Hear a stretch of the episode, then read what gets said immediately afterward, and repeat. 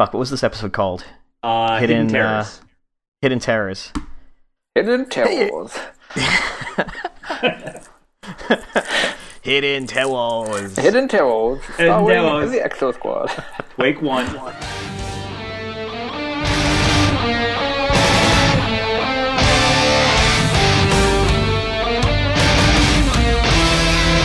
Hey everybody, and welcome to Exo Squad Goals, an Exo Squadcast podcast about Exo Squad, a 90s cartoon show that everyone loved if you remember it at all. I'm Chris Mastalone. I'm Ryan Harnedy. and I'm an artist rendition of Chris Valentino. They did a really good job, especially on like, you know, like the eyes and on the lips especially. Thank you. Well, you know how like Harrison Ford, everyone says, "Are you Harrison Ford?" He says, "I used to be." Um, that's one of my favorite things, and I want to start using it. When people Go for it, man. when people identify me in public, Is this an Exo Squad podcast? It used to be. it used to be. So, on this episode, we're going to be talking about Season 1, Episode 3 Hidden Towers. Hidden Towers. Hidden Towers. And yeah, so when we last left our heroes, they were uh, in pursuit of the pirates. The pirates had retreated back to their, their base rather than just, you know, dying, which was kind of a novel concept to them. Dying was plan Plan A. I should point out. Yeah. A and B. Until Uh, Mustachio said, you know, we could not do that.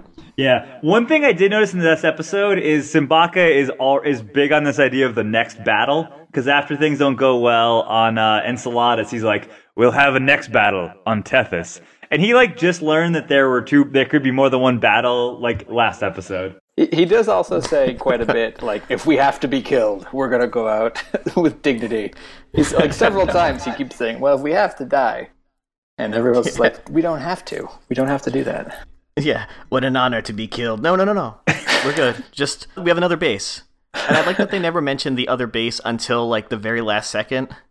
And it's it's just like, oh yeah, we could we could just leave. That's that's an option too. Yeah. It's like, well, let me stroke my lion mane sideburns and consider this. He, car- he carries like a pistol with one shot in it at all times. Yeah. Yeah, dude dude is hardcore. Can I also say that every time they go to like an extreme close up of him in this episode, it's fucking terrifying. It's like his face takes up the whole frame and it's not very well drawn. I don't know if it's this episode or episode four, but there's some extreme angles that that they did the animated from, like people's noses, and I'm like, that's a bold cinema, cinema animatronic anima, animated task there. Hells yeah. So what? So like, what happens here? Let's wanna do a quick- a episode? quick rundown? I'm so good at transitions, by the way. So what what is what do you like to eat for dinner and food and, and Hidden. on terrors? So we pick up to think there's there's this attack on this moon outside of of Saturn, and they they orbitally bombard this moon, which is lo-fi, as Chris Mastalone once said. Um, Yeah, sh- dude, they're not getting in there. They're just hanging back. So they blow up they blow up all the defenses, and then someone says, "Move the carriers to optimal level." Targeting sensors show all surface installations damaged or destroyed. Well, shall we move in for the kill, Admiral? It appears you're right, Captain. Order the fleet to optimum blaster range. Marcus to fleet. All ships forward to optimum range. Which I think is amazing that that's the level that that that they can be at is optimal level. Yeah, a- and that, and that they began that battle at a suboptimal level. Like, well, we can just start it okay, and if things go bad, we'll go to the real good stuff. Move the carriers to like okay level. That's some Men in Blazer shit right there. yeah, man. Um, so then uh, Nara joins up with the jump troops to be their liaison, and JT and the other E frames get sent in to pursue the attack, but the pirates were being sneaky and had other weapons, other batteries that they had hidden. Wait, wait, pirates. Th- so they're actually just not going to like you know stand up and die like they always want to. it's like there's a constant tension amongst the pirates about what the course of action should be: die or keep fighting. Can I just say we also get introduced to Mustache Man's like counterpart, which is like blonde Afro dude. Oh yeah, that guy rules. Yeah, he's like commander pirate, and he's just there, and his one job is to press buttons whenever Simbaka says. That's like half the jobs in the Exo fleet. Commander Simbaka, the enemy has entered the caves. Then activate the holographic cloaking field. That scene also has one of my favorite lines, which is when uh, Nara gets attacked and uh, she gets taken prisoner. JT goes, "They must have taken her prisoner," and then Marsala goes, "Not good. Pirates don't take prisoners." That's her, Ephraim. They must have taken her prisoner. Not good. Pirates take no prisoners. Like that's literally what they just did. Lots of mixed messages. Yeah, a lot of pirate fake news. So yeah, here's a quick here's the here's the quick the highlights of the episode as far as I'm concerned, or I was when I was taking these notes. So Nara gets taken prisoner. Um, the pirates are shooting back at the ships. Winfield gets injured because he's standing too close to a computer, which everyone knows is a no-no in space.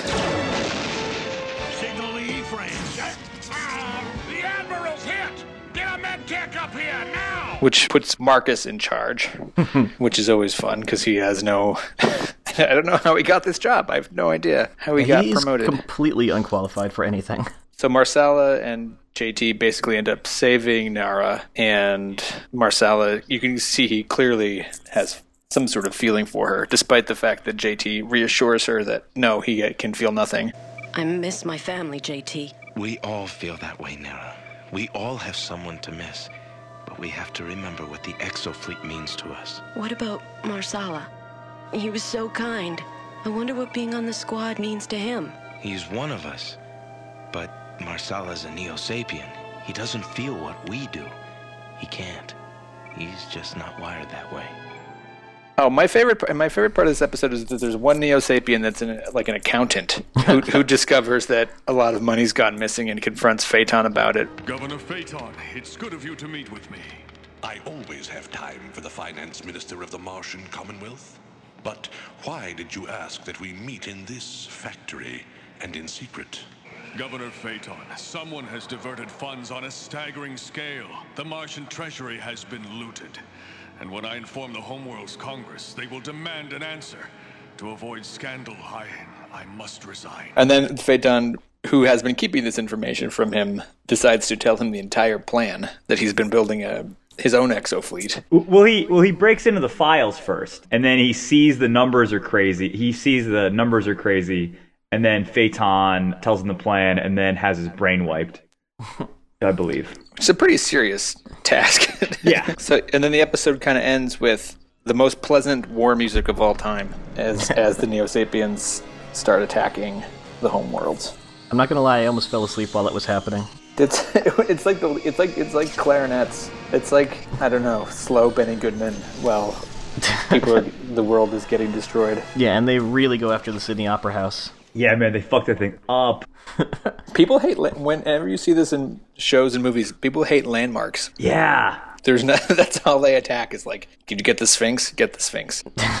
like, Man. Yeah, yeah, they really fuck up the Sydney Opera House, and uh, they fuck up. I think Diamond Head too in Hawaii is uh is attacked. Yeah, which is like of all the things you're gonna go after, like a volcano. I choose to believe that in the year 2200, Honolulu is like a major center of like human power.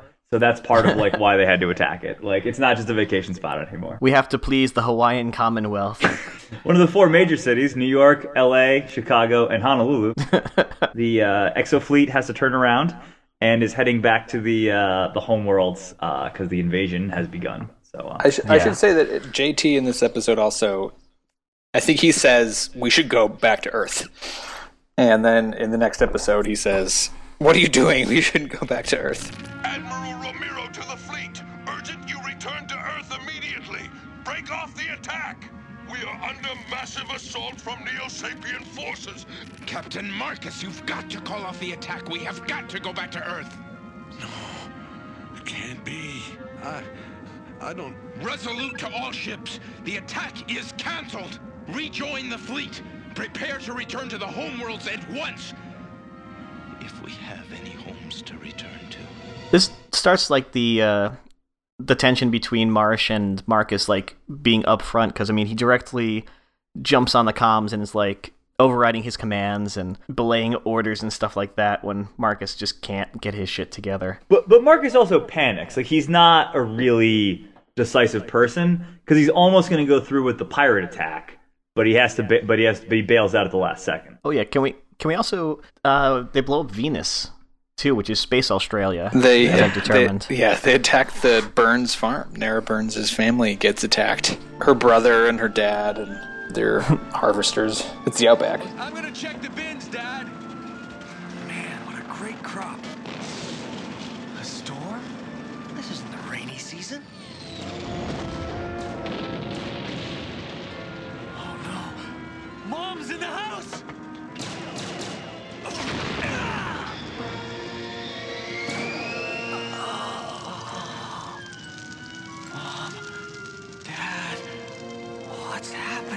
It's the most efficient family destruction ever because it's like, oh no, mom's in the house. The house blows up, and he runs off of the combine where his dad is, and then that blows up, and it's like, well, that got that was quick. It's a it's a really specific target considering that there's just three people on a farm in the middle of nowhere. It's like their their target priorities are very skewed. Like Yeah. get the Sphinx, get get that volcano, and get these three people. Well, I mean, the biggest thing to come out of this though is we finally have our main villains, which is kind of nice. Yeah, man. Uh, out of nowhere, Phaeton is revealed to be the bad guy. and uh, um, yeah, the uh, the, uh, Neo Sapien revolution has begun, um, and we see that Phaeton's plan all along was to have the Exo fleet away. Was that just good timing on for him that they happened to be away? I always kind of thought that he would pro- he when he because he he proposes sending them to fight the pirates. That he was timing it so that when they were away, that he would launch the attack. So the pirates have been around attacking for quite a while. Yeah, he, Is they've, that the they've idea? like yeah, they said they've been like a problem for a while, but they were getting more brazen. So I think yeah, Phaeton was gonna was always planning to scapegoat them and then unleash the War Machine. I think one of the things that's kind of uh, a little it's interesting is that he not only built a fleet, but it's a fleet that's larger than the Exo fleet, which I guess goes back to the whole idea that they've kind of been on a downswing for a while. I can't imagine building a fleet in secret that's larger than the one other fleet in the universe, you know? He's just really good at embezzling. This is this is really just a a, a financial story. it's like that Superman movie all over again. He he also he also locks that file with the password Destiny, uh, which appears to be all uppercase too. So like which is very easily guessable. yep. Yeah. Not like Destiny, like one, two, four. Destiny with eyes, the eyes are ones and like a couple of question marks. It is harder to find. It is harder to delete an Instagram from my account than it is to uh, like learn the entire Neo Sapien plan. well, they're not very creative people. We've learned that. True, they do establish that. Password. Ah, Phaeton's files. But of course, they're sealed. I have to find the password. Justice? Uh, equality? No. I have it. Destiny. I, I love that his his like the password options too are like equality, no, solidarity, no, destiny. He got it in three. Yep. like, jeez, come on. Oh, that guy's great. Yeah, financial minister, uh, whatever the hell, brainwash. I think it's Gitas. Yeah, yeah, not anymore though. Yeah. I want to correct one thing. I've been saying that they're either blue or purple. The Neo Sapiens, they're just blue. I don't know why I've been saying the purple part. You see, I thought there were purple ones too. Like, I don't know if they show up later or if they just like, you know, went cheap on the uh, the ink for a couple of episodes. There's a part of this which I really like, which is uh, when JT goes to Nara and tells her, we're just being random tonight, and just tells her that like Neo Sapiens can't feel. you know, she's like confiding in him. You know, he's like clearly looking after her, and um, there's something I don't know what it is about him. All the humans think Neo Sapiens can't be creative and thoughtful and all these different things, and Marcel is the only one who has trouble with advanced human concepts. All the other Neo Sapiens are really well established. Yeah, they have like senses of humor. They have irony. I don't know. It's just him. Yeah, no, it's uh, th- well, they start this like a series of. You almost feel like they've never actually talked to the, to a Neo Sapien, like even though they're in the fleet and have all that, because like there's a scene in the next episode, not to get too far ahead, but where someone says something to Marsala and he's like, "Oh no, we have that too," and it's like, you, you think they would just kind of know these things? Yeah, and it's the concept of brothers and sisters. Like Nara's Yeah. like Nara's like you can't imagine what it's like to have a brother and you don't see them. And she's like he's like, well, I have mil- I have hundreds of brothers and sisters that I'm gonna have to fight like tomorrow in the war. Um, yeah. Yeah. So who's the dick like- now, Nara? Yeah, but she's like a hick, right? She's like not like you know she's not a, she's not a uh, she's not worldly. So But, uh, can I just point out one thing from this episode that I just found it really amusing is that uh, after the pirates, you know, they sucker the exofleet into close quarters where they have like these giant guns. And then once their giant guns get blown up, they go into the ice caves where they have like hologram shields so you can't see their hidden outposts and pillboxes and stuff. Uh, the guy they send in first on point is Bronsky, and he's like, "Oh no, not again." Have they been trying to kill Bronsky for like years by putting him on point? I feel like he's like he's the oldest exo trooper because he never graduated to be an officer. You know? Yeah. It was like every review session, he just never makes it out of the exo squad. He never makes it out of bed to get there. Yeah.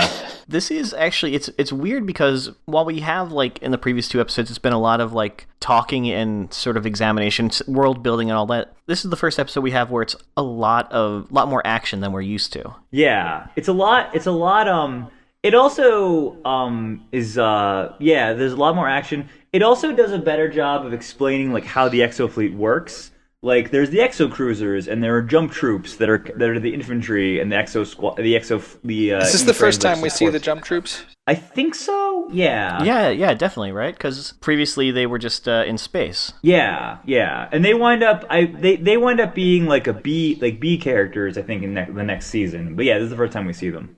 Well, I mean, just the idea that they say to JT and the crew, it's like, okay, you guys are flying close air support. Nara's the liaison between the jump troops and you. And it's like, it's kind of an advanced concept to be like, oh, well, obviously these are two different units. So you have to have a liaison officer to call in fire support, and they're dropped off by these specific cruisers, while the exo fleet does this. And that, you know, like you said, it's sort of, you get the sense of hierarchy and structure, which we didn't previously really have. Yeah, and it's and it's rare for any kind of cartoon, especially like even a military one. Like there really is a good idea of like there are exo carriers that carry the E frames, and there are drop ships, and there are jump there are jump infantry, and like there's different people doing different things all the time, and it's like a very fleshed out view of a military.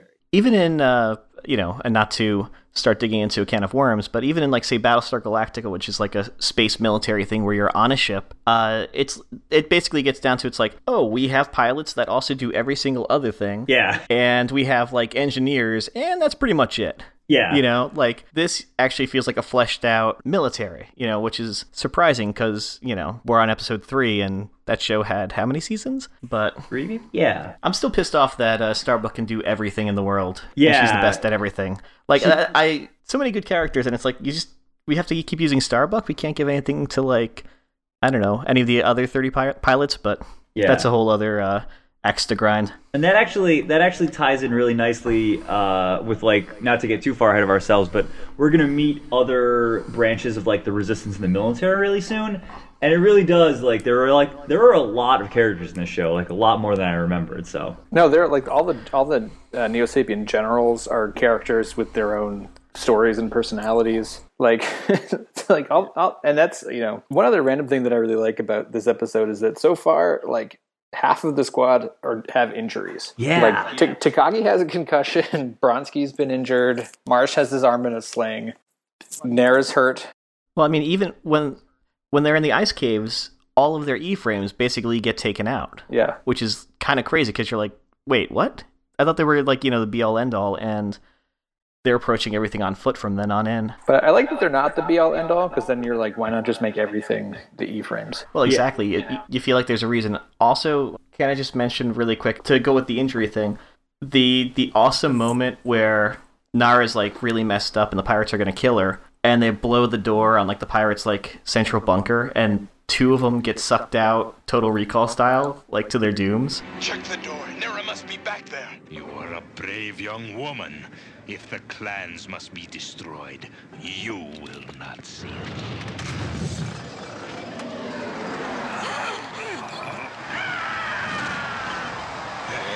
oh, Oh, yeah, yeah. that ruled. It was pretty sick. Um, Yeah, I didn't have any great commentary. I just wanted to bring that up because it was so awesome. Um, there's a, a badass moment where uh, they're being shot at by like a tank, and Torres uses her laser sword and chops off the end of the the, Yeah, and- the barrel, which is pretty awesome. the pirate trucks, like the pirate assault vehicles, are so sweet. There's like the one that's just a giant missile launcher. Uh, yeah, and there's the big gun one, and like the pillbox things, and and all of the pirates, like their national symbol is like a skull and crossbone, like a Jolly Roger, and it's on everything. Like their whole society is like totally into like movie pirates. It's so it's so well, rad. they're, they're pirates, but they have a clear like order and uniforms and like you know that they all have they have like an HR person. They're they're really well organized, but Yeah. they're still pirates. So we want to be clear that we're still pirates. You got to build that brand, man. Yar strategy meeting at three. Yar, who's bringing the donuts? That missile truck though isn't super super strong because Nara like goes out of control and falls into it and it explodes. Which oh is yeah, such a good little moment. yeah, man. Um, she's fine though. Don't worry, guys. yeah, she's totally okay. Uh, Well, actually, she is messed up a bit, but yeah, yeah. just enough to have like a quiet, um, like uh, med moment, which is like with uh, with JT. It's nice that there's these quiet moments in the show where people actually talk about like what they're doing. I find that very cool. I don't know. You get you just get some time with the characters. It's not just a just fighting. You know, if this was a two-hour movie, it would just be fighting, fighting, fighting, and you wouldn't get to know anybody. Well, yeah, I mean that's the best thing because I mean, again, we're three episodes in, and yeah, I mean it's not everyone in the squad, but for a good amount of them, we have a sense of who they are, who they care about, and it's not from the fighting. It's for the most part. I mean, there's Bronsky and Takagi, but most of it has been those quiet moments where they're reflecting, they're joking, you know, building character, which is awesome. Yeah, and one of the things I've noticed on rewatching it is that those moments are almost always with JT. It does kind of set up the dynamic where JT is the person they come to with problems, and that he kind of reflects back on them like the uh, the important information. Like they like we see all the characters are reflected in how they deal with and talk to JT Marsh. you know, he is the sounding board, but he's also almost a little too simplistic at times. Again, with the uh, "Oh, Nara, they don't feel like we feel." With uh, talking about Marsala, Well, he's an he's an interesting character, right? Because he should be. He's like he's the. I keep saying calling him a captain, but he's the lieutenant. But he's in charge. I don't like his. What is his archetype? That he's just like the man of action who doesn't think, or does he appear to be more of a thoughtful? Do you think like Marcel is thoughtful, Nair's innocent, Bronsky's just all id, um, Takagi's just like sweet moves, DeLeon. DeLeon's the thing. You know, like what's his? Yeah. How do you describe Marsh? Is he just a blank slate? he he he gives off he gives off kind of a world weary vibe a lot um and like but yeah there's there's there's the implication that he's like very wise but yeah then he says a lot of things about neo sapiens that are very uh very untrue Yeah, Mar- Marcel. Just because he knows Marsala, who's the only one without without jokes, he's like they can't tell jokes, Nara. Meanwhile, Yeah. cut to all the other Neo Sapiens like at a comedy club. what's the deal with five fingers i mean three is enough am i right fellow sapes yeah but he uh but he does uh in the next episode pick marsala to defend him uh, in the court martial which is interesting Exo Squad will be back in a moment. Dude, I'm bad, kid. That's a really bad Bronsky. Hey everyone, it's Chris here. I just want to jump in here and say thanks so much for the positive response we've had so far. It's been amazing, and just knowing that we're not just screaming into the void is just outstanding. I mean, we don't advertise this podcast, and it's thanks to word of mouth and listeners like you that we are able to keep doing this. But there's something you can do. Wherever you listen, whether it's iTunes, Google Play, Stitcher, just echoes of someone else listening in a hallway in some dystopian winter wasteland, uh, looking at you, Detroit, rate and review. That's the big thing. We want to get that algorithm kicking in so we can get more and more listeners, get more exposure, and try to cover some of the costs of making this thing. We, we do it just for fun. We're not part of some fancy dandy podcast and network. Any little bit helps in trying to spread the word and make this thing a thing. And if you have any ideas of things you want covered in the episodes or features or things you just want us to talk about, I mean, this is a cartoon that had a lot of influence on a lot of people, and I don't think it ever has really been discussed. Feel free to reach out to us on Twitter at ExoSquadGoals or email us at exosquadgoals at gmail.com. We're like blown away by this. It's like so insane that people listen to this. We're just three doofuses just doing something fun. So yeah, thanks so much and keep listening and rate and review. And we do it we do it for for you guys. And now back to the show. Now back to Exo Squad. This is very much a transitional episode because I mean we have you know literally they're transitioning from enemies, but like you know it's sort of it's not the porn movie formula where it's just enough action or just enough plot to get to the action, but it, it's sort of like you know we we want to show that the exo fleet's away, but we also want to have stuff going down at home, and you know this is when they're like, wait, what? yeah and turn around, and then of course it leads to everything going crazy from here on out. There, there's there's also the natural tension, right? That this is a show that was designed to sell toys as well as tell a story.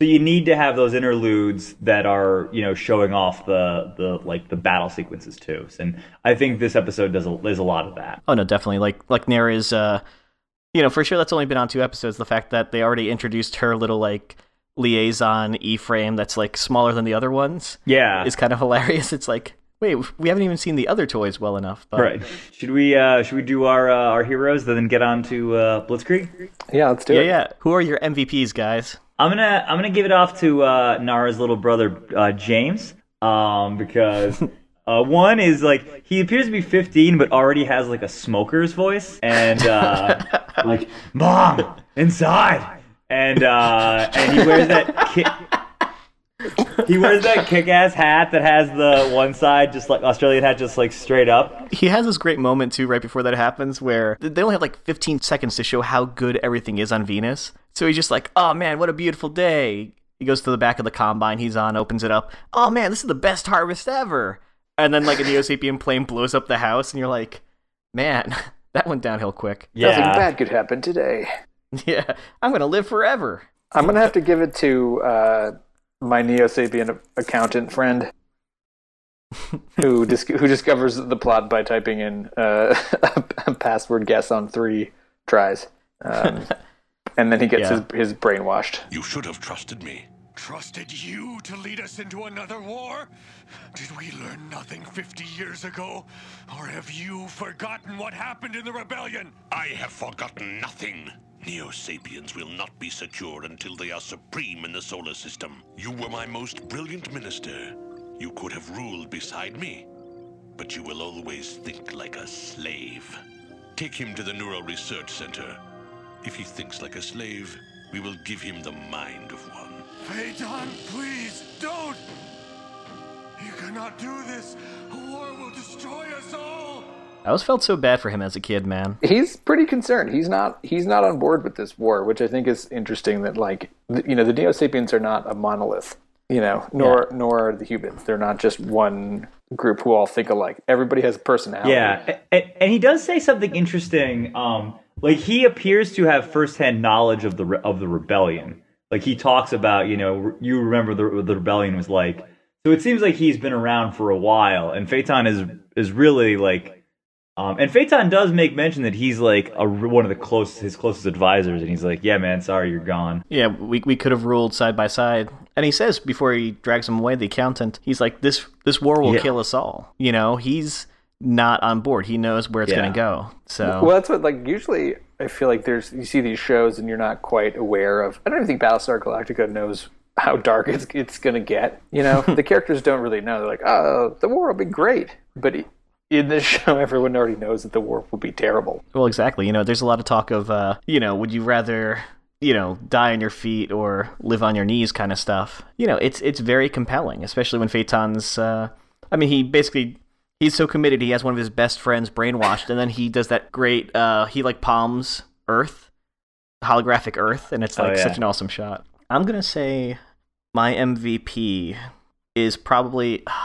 I'm gonna say Simbaka Yeah, just because again you know sort of keeping with continuity and people growing last episode he was introduced to the idea that you know we don't have to die every time and in this episode he puts that to good use because he's like good. no no no pull these guns in now go to the caves now go inside now go to the other base and you know it's it's one of the great things they do where you have these this threat and these characters we've been introduced to you know from blonde fro to mustachio and they're not dead they're not done you know they're still here so it's just a you know it's a loose thread that they can pick up later or do whatever they want with it so i'm gonna say Simbaka Nice. because someone someone's got to give him some love right always, man. That guy rules. You you also have to wonder how how like who because he's the head of the clans. Like who he had to beat out to be the head. Like he's like nope, no, we're like we'll never surrender ever, never, ever, ever, like ever, ever ever ever, forever, ever, forever, ever. oh man so uh yeah do you want to do uh, a listener question Sure. Uh, yeah, Yeah, let's do this. um, We do. Okay, I'm gonna just pick one of them. Uh, so this ca- cartoon came out in the '90s, right? And it was a direct response from Universal Studios to the rise of anime, and the you know, especially like like I remember growing up, you could turn on like Sci-Fi Channel every Saturday morning, and they'd be showing like you know Ghost in the Shell or you know Akira or something like that. I guess uh, Josh, last name withheld, asks, "Do you feel like there was a pressure for U.S. cartoons to respond to anime? What do you guys think?" So I definitely one thing that always struck me about this show is it looks a lot like um, Voltron and Robotech. It uses a lot of the same kind of ideas, like human, like mecha robots, and there's a lot of stuff in. Uh, there's a lot of stuff about like groups of people dealing with like life during wartime stuff, and I feel like that was pretty common for like the anime that became popular here in America in the '90s. Like it was almost all like military stuff because that's the closest thing. That was the um, I think thing culturally that we that like people understood the most. Yeah, I, I don't really, I don't really know, but I'll tell you this: it's it's nice to see you know a more adult cartoon show for for an American audience. You know, Yeah. I remember I remember watching cartoons uh, when I was a kid, and I guess everything kind of probably was you know from Japan or from a different and maybe dubbed into English. So it was actually nice to see something that was done in English and as an American cartoon show to begin with. But I can't give you an in-depth analysis of that, unfortunately. That's uh that's one thing that I, I I'm really glad to uh, to report here is that a lot of cartoons I rewatched that I liked as a kid like don't really hold up simply because they were for kids. So the themes and stuff, the themes and dialogue are really for kids.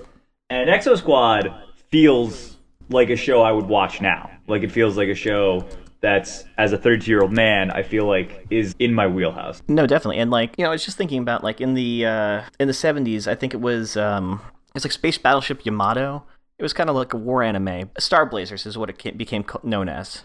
So it's interesting to see like that sort of World War II analogous cartoon but made from an American perspective where it's kind of taking a lot of the themes of like, you know, characters can die, battles will happen, love, loss, everything like that. But it's also kind of re-examining i mean it was you know it was the happy 90s you know it was like everything was good the internet was going to make everyone rich and this was a cartoon that was like oh no no we're going to be the underdogs like we're going to be beat down and scrapping for everything which is you know not to get too like in or in depth on like you know readings and stuff but it's not archetypical american pov you know like it's sort of like gi joe was like you know we're just going to kick cobra commander's ass every episode because we're the best I don't know. It was like uh, interesting to see like that sort of more nuanced, like world weary approach to animation, and you know that and that that was how they decided to approach coming at anime.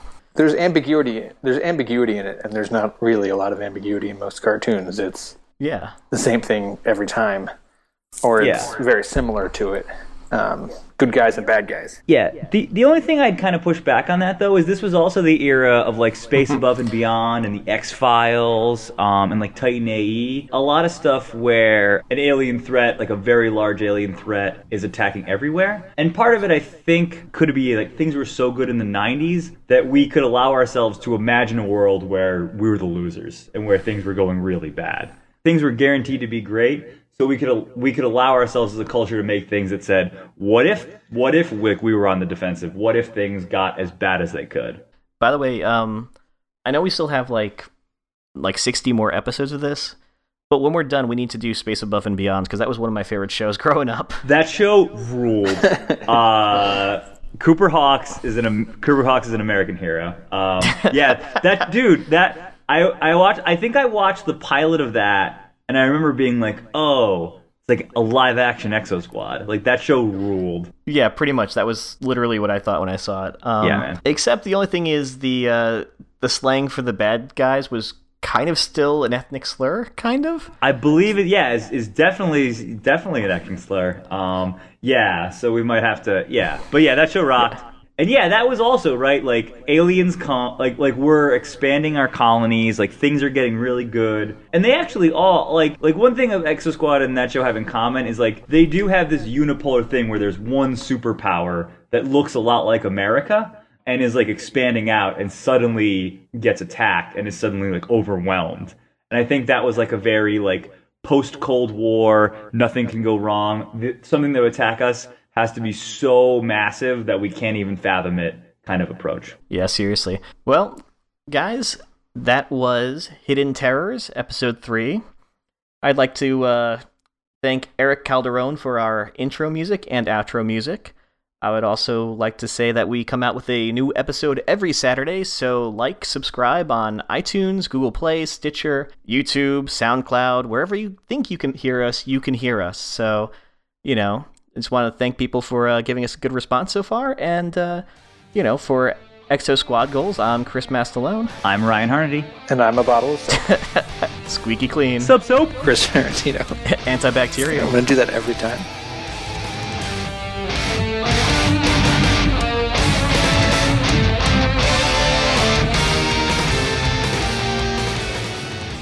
Holy shit! Uh, Coolio was in an episode. Of Space Above and Beyond? Yeah. What? The he plays the host. R. Lee Ermey. Adam Goldberg is in it from uh, from Saving Private Ryan. Let's not yet make this a space above and beyond podcast. You can't stop us, we'll, Chris. we'll just do we did four episodes on Exo Squad and 30 on space above and beyond. Welcome to Space Above and Beyond goals. I'm Ryan. Um, fine. After, but after this, can we do Viper, Mantis, and Earth Two? Oh. Dude, Earth 2 Yes. ruled! That joke kicked so much ass. There's something kind of reassuring to know that it wasn't just me at home watching these shows; that other people were at home watching these shows. If if if there was a show on Fox that had that like like uh, graffiti uh, stencil writing, I was there. I was so there. I, I still love uh, the concept of Viper. It's like, oh, what's so he's got a car, right? It's like a it's a Dodge Viper.